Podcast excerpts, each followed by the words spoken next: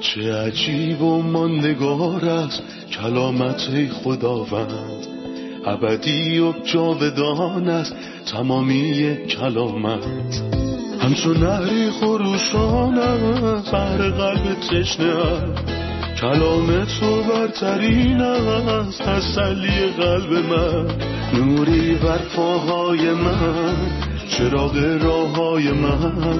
کلام تو شفا بخشد درد و رنج و زخم من. نپوری این کلام ساکن شد در قلب من.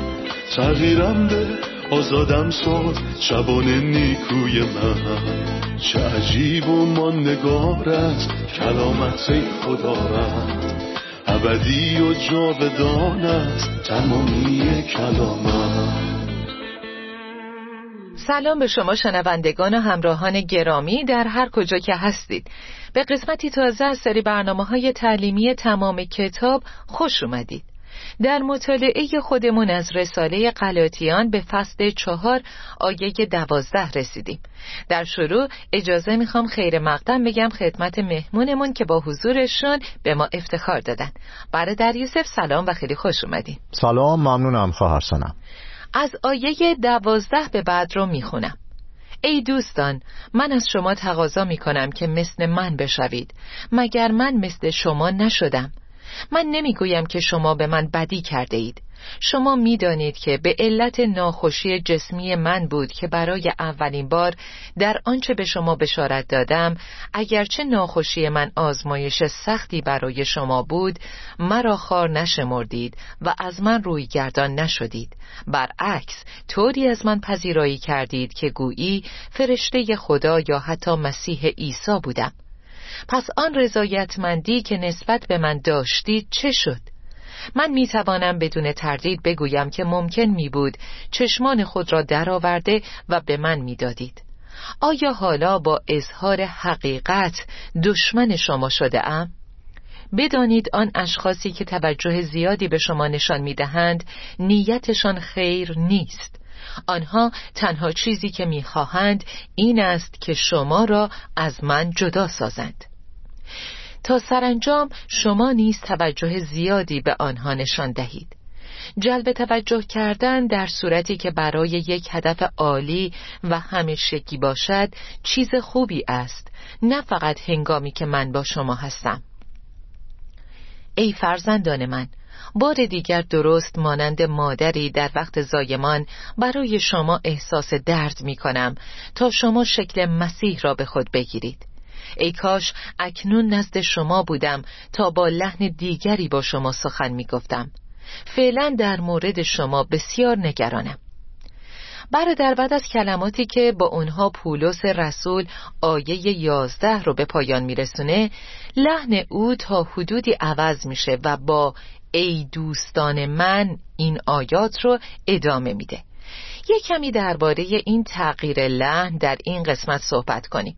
پولس اونها رو ترغیب می‌کنه و برادر صداشون می‌زنه در حالی که قبلا اونها رو با لحنی نظامیوار غلاطیان نادان خطاب می‌کرد. واضحه که هر دو صحبت چه گفتار با لحن خشن و چه با لحن ملایم از یه دل بیرون میاد. همون دل دوست داشتنی. اما براش سواله چه با چه لحنی باید با اونها صحبت کنه؟ به نظرم این توی آخرین آیه‌ای که خوندیم واضحه. ای کاش اکنون نزد شما بودم تا با لحن دیگری با شما سخن می‌گفتم. فعلا در مورد شما بسیار نگرانم. یعنی نمی‌دونم با چه لحنی با شما صحبت کنم. با لحنی قاطعانه و خشن یا با لحنی نرم؟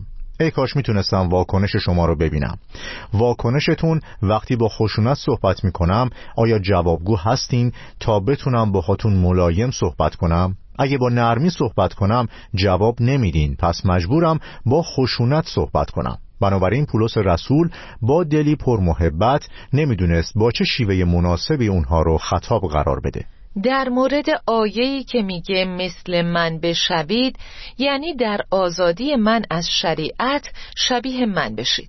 من برده شریعت نیستم و آزاد از شریعت زندگی می کنم پس مثل من بشید و مگر من مثل شما نشدم یعنی نیکویی من و شما یکسانه و هممون فرزند خاندگی رو داریم.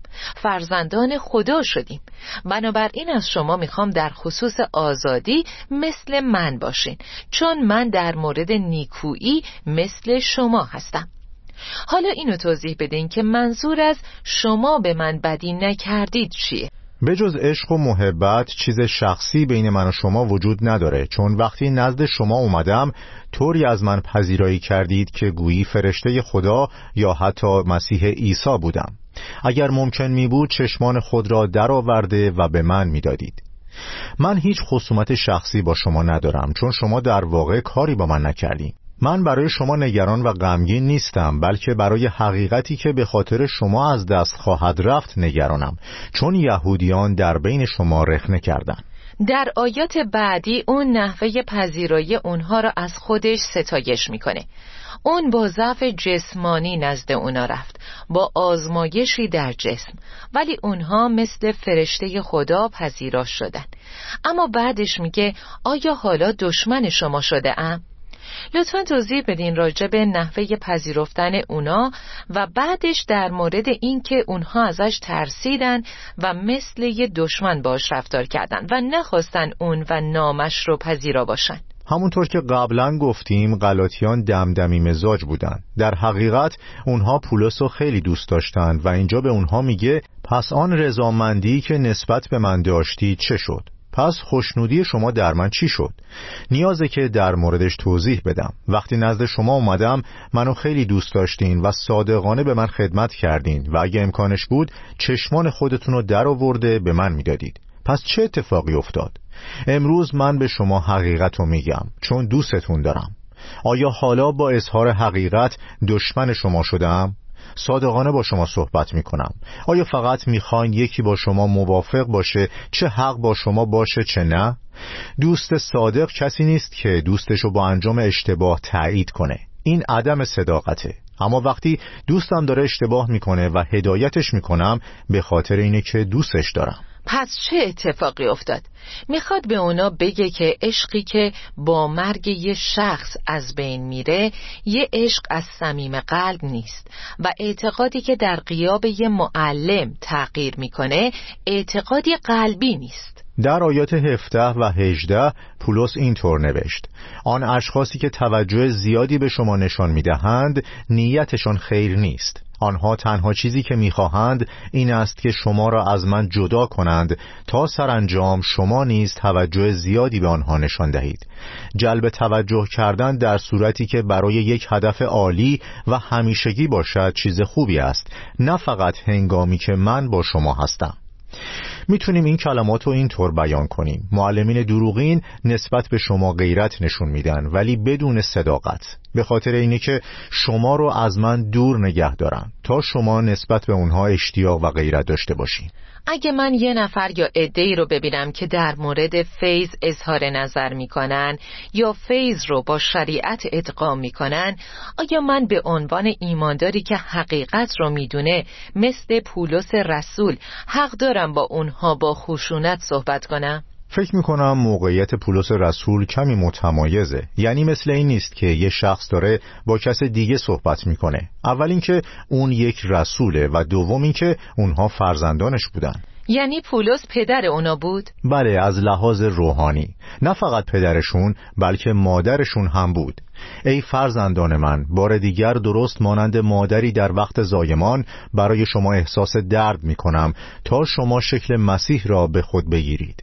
اون حتی بیشتر از یه مادره چون مادر یه بار درد زایمانو می‌کشه ولی پولس حاضر پیوسته درد بکشه تا اینکه اونها هم شکل مسیح بشن. فکر می‌کنم که موقعیت پولس به عنوان یه رسول و به عنوان پدر و یا مادر بهش این حق میده که اونها رو توبیخ کنه. منظورم اینه که من میپذیرم که پدرم منو سرزنش کنه اما نمیپذیرم که این کارو کس دیگری انجام بده. اگه مادرم منو سرزنش می‌کنه کس دیگه حق نداره این کارو بکنه. بنابراین به نظرم موقعیت پولس رسول به عنوان رسول عیسی مسیح و رابطه نزدیک اون با اونها به پولس موقعیتی متمایز داده. حتی اگه حق با من باشه و بخوام یه جوونی رو که رفتارش نادرسته هدایت کنم باید با روحیه محبت اونو هدایت کنم.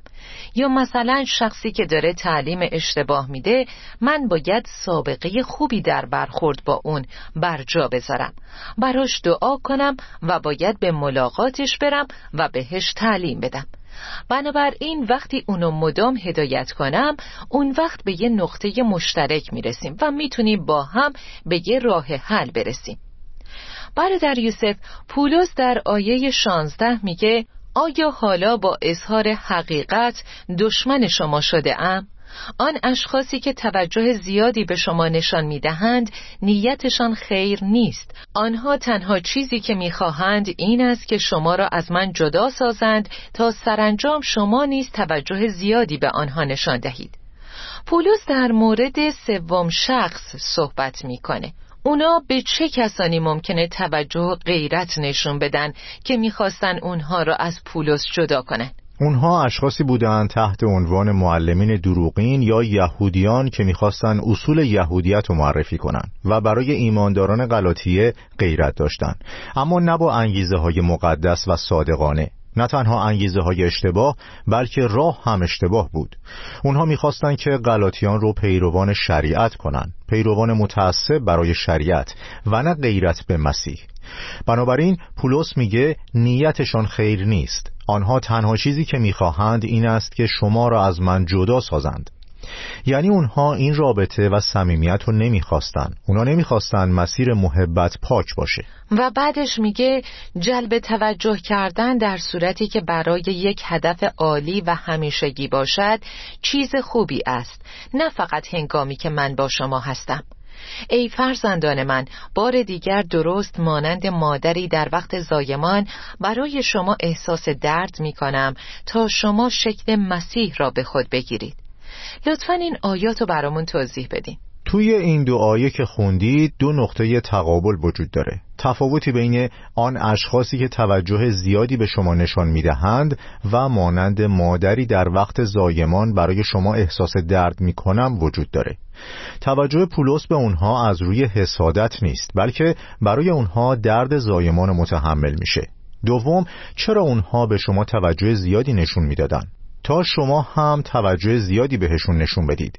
اما پولس متحمل درد زایمان نمیشه تا اونها هم شکل اون بشن بلکه تا اونها شکل مسیح رو به خودشون بگیرن. پس این دو تفاوت اینها هستش. بعضی وقتا می‌بینیم که بعضی رهبران مذهبی گروهی از مردم رو جمع می‌کنن که ممکنه شاگردان، پیروان، طرفداران یا هر چیز دیگه خونده بشن.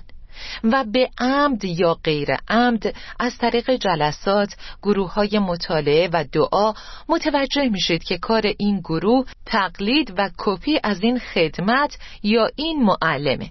اونها با همون لحن دعا می‌کنن همون سرودی که اون دوست داره رو می‌خونن. بعضی اوقات هم مثل اون لباس میپوشن.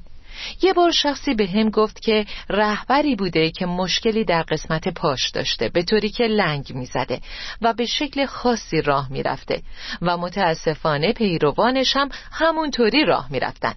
پس تا این حد هر کسی می‌تونه ناخواسته بر گروهی از افراد تاثیر بذاره به طوری که در اونها شکل می‌گیره.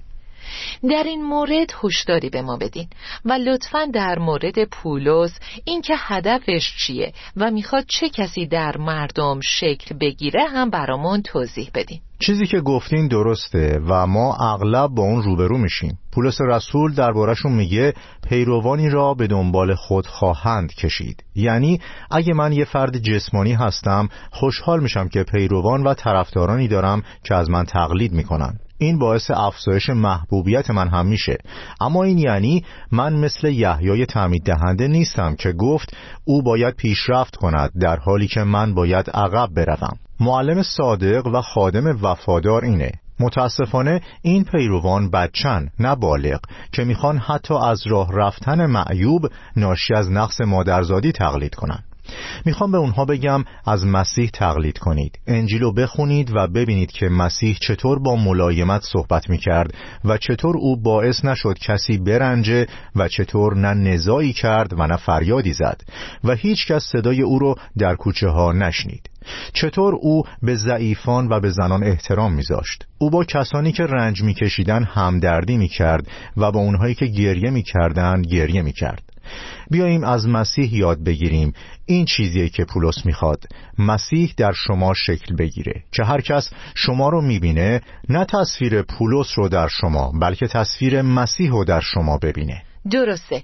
آیه 20 میگه ای کاش اکنون نزد شما بودم تا با لحن دیگری با شما سخن می‌گفتم.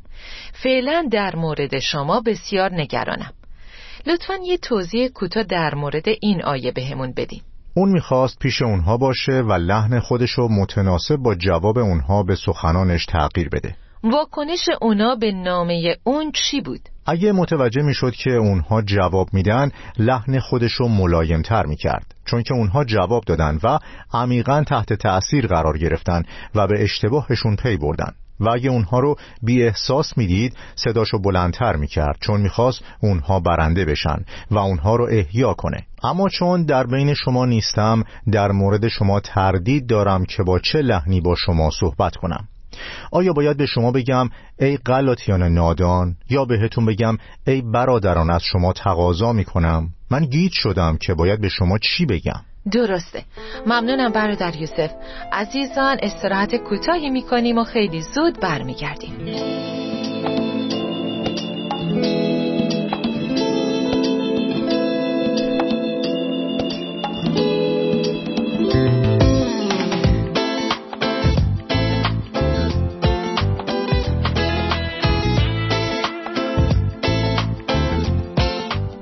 در مورد آیه 18 توضیح بدین میگه لیکن غیرت در امر نیکو در هر زمان نیکو است منظور از این که غیرت داشتن چیز خوبیه چیه؟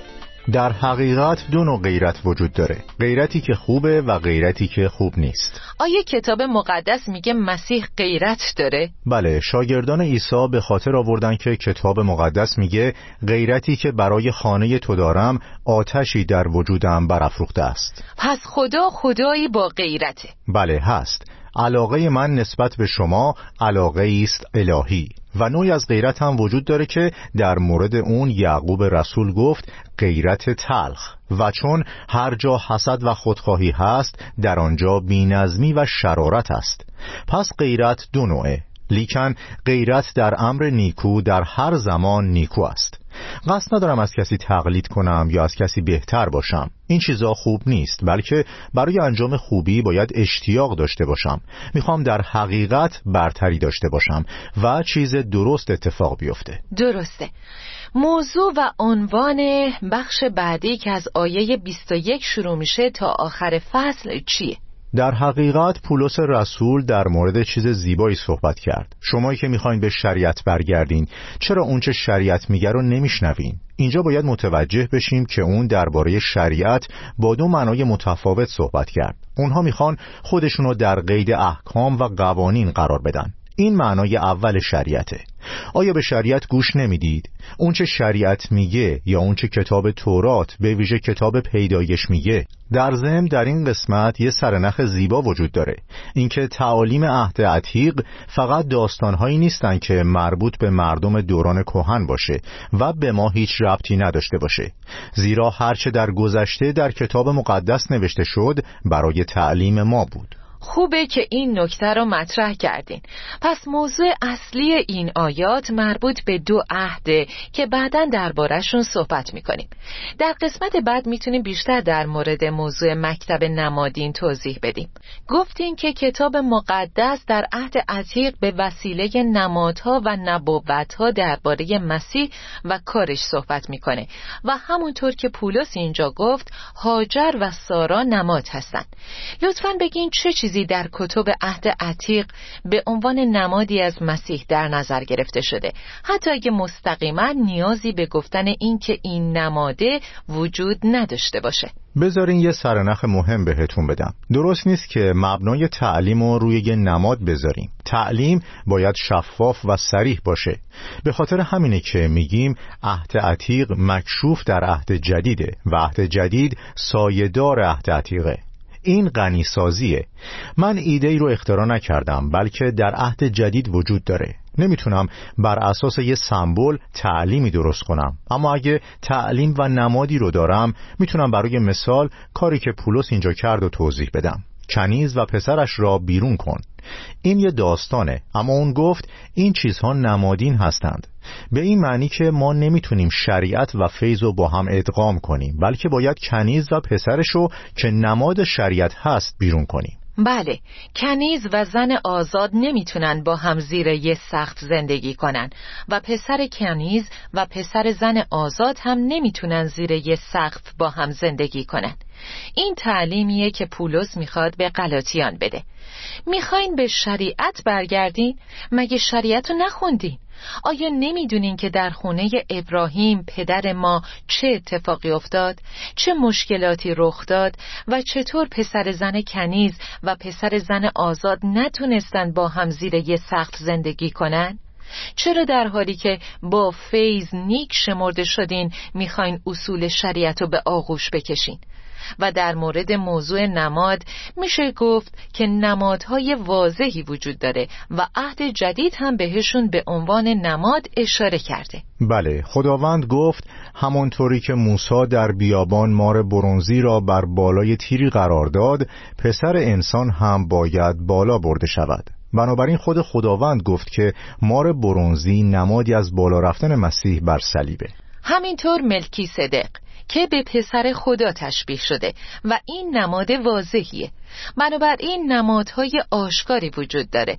مثلا در این آیه می‌خونیم صخره معجز آمیز که ایشان را دنبال می‌کرد و آن صخره مسیح بود. اما در ضمن میشه گفت که در پرتوی عهد جدید شخصی مثل یوسف رنج و جلالش سایه از مسیح و نمادی از مسیحه. با اینکه هیچ متن سریحی در این مورد وجود نداره که بگه یوسف نماد مسیحه. اما در پرتو عهد جدید میشه گفت که شباهت های زیادی وجود داره. درسته. می‌تونم با اطمینان بگم که یوسف نماد مسیح بوده. و اسحاق برای مذبح هم نماد مسیح بر صلیبه. بنابراین نمادهای دیگه ای رو که مطابق با واقعیت کنار نمی‌ذاریم. حتی اگه اشاره سریحی وجود نداشته باشه که بگه این نمادی از مسیحه. اما همونطور که اشاره کردین باید با تعلیم مطابق باشه. بله من نمی‌تونم داستان یوسف رو بسازم اما وقتی می‌بینم که یوسف آروم بود و مسیح هم آروم بود به اون ستم شد و به مسیح هم ستم شد اون اول رنج کشید بعد به جلال رسید. مسیح هم اول رنج کشید و بعد جلال یافت. همه اینها باعث میشه ایده ای رو که قبلا داشتم غنی کنم. درسته. پس حتی اگه اشاره سریحی وجود نداشته باشه که بگه این یه نماده ولی هر کسی کتاب مقدس رو مطالعه کنه می‌تونه بگه که در پرتو عهد جدید می‌تونم اومدن مسیح رو ببینم. بله درسته. خب به پایان برنامه رسیدیم. عزیزان ما موضوع اصلی این بخش رو به قسمت بعد مکون می‌کنیم. برادر یوسف ممنونم. خدا بهتون برکت بده. خواهش می‌کنم. خدا به شما هم برکت بده. آمین.